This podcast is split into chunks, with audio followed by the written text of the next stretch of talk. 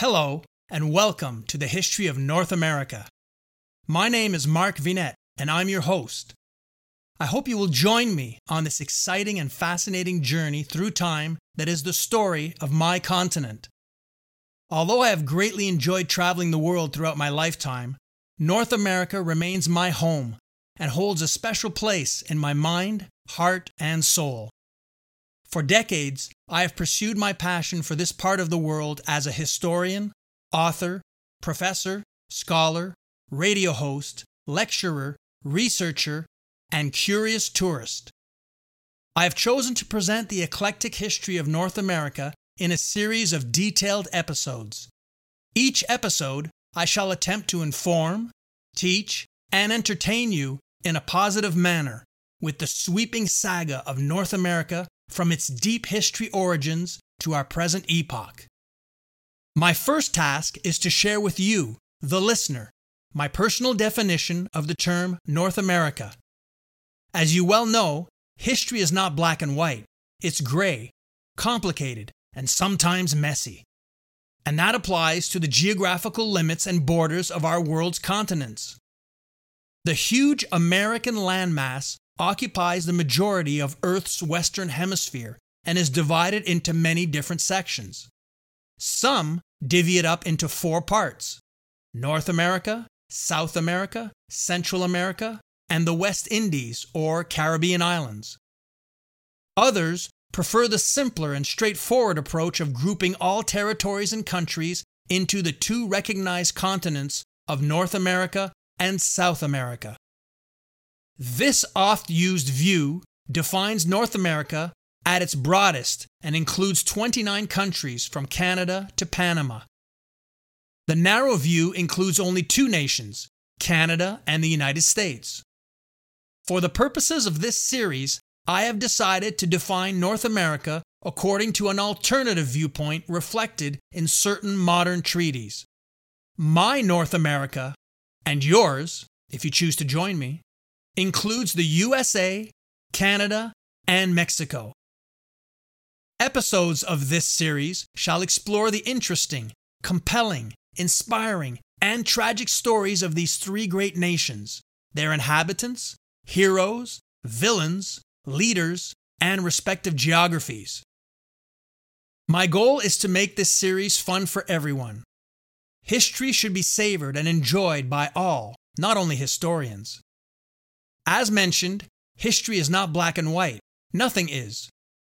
Rainbow colors mixed with subtle shades of gray permeate within and around most events, occurrences, eras, and personal lives so that in order to fully understand history, one must piece together a delicate puzzle of facts and impressions into a multicolored mosaic that is, at best, in focus. The degree of focus depends on the ability of the generation looking back to properly digest an enormous amount of information covering a wide span of time. This premise surely applies to the history of North America. This historical period should not be put into a vacuum and understood only via its location on our planet. Instead, it should be analyzed and viewed on a more comprehensive scale, in a global context and generations of time. Objectivity remains any historian's ultimate but purely unattainable goal. No matter how hard one tries, life's many experiences and influences inevitably and most often unconsciously lead all spectators, reporters, and historians towards undeniable and universally natural human subjective traits. With this in mind, I will nevertheless attempt in good faith to take it upon myself to explain events and attitudes as they were, and not as one might wish them to have been. Also, I shall attempt to avoid the oversimplification of causes. Rarely is one event the direct cause of only or simply one other event. Situations and occurrences usually arise due to a variety and multitude of reasons that uncover and give the best and fullest understanding of what happened. It is thus with this open minded prism like attitude that I shall look and search for the multiple causes that led to the thrilling story of North America An action packed tale, by the way, that is still unfolding. For example, this series will paint a canvas that illuminates the political, economic, and social landscapes of three countries from their prehistoric origins up to the computer age. This fascinating historical journey will follow an unavoidable path of exciting events led by people who at times reach beyond their grasp to touch key moments in time.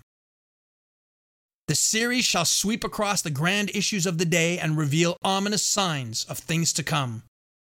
Together, we will voyage back to earlier times and investigate incidents that set in motion a series of events that help explain the close, yet sometimes contentious relationship of these three continental neighbors. The United States, Mexico, and Canada have many important geographic features and attributes in common. They share the coastlines of two oceans, the Appalachian Highlands, four of the Great Lakes, the interior plains, the Rocky Mountains, and many deserts and rivers. It is not surprising, therefore, that the history of the exploration and subsequent settlement of these countries are closely interrelated. The complete history of these three nations cannot, I repeat, cannot be properly analyzed and understood without reference to the history of the other. I hope this introductory episode will encourage you to join me on this wonderful adventure. I'm Mark Vinet, and I hope you enjoyed the listen.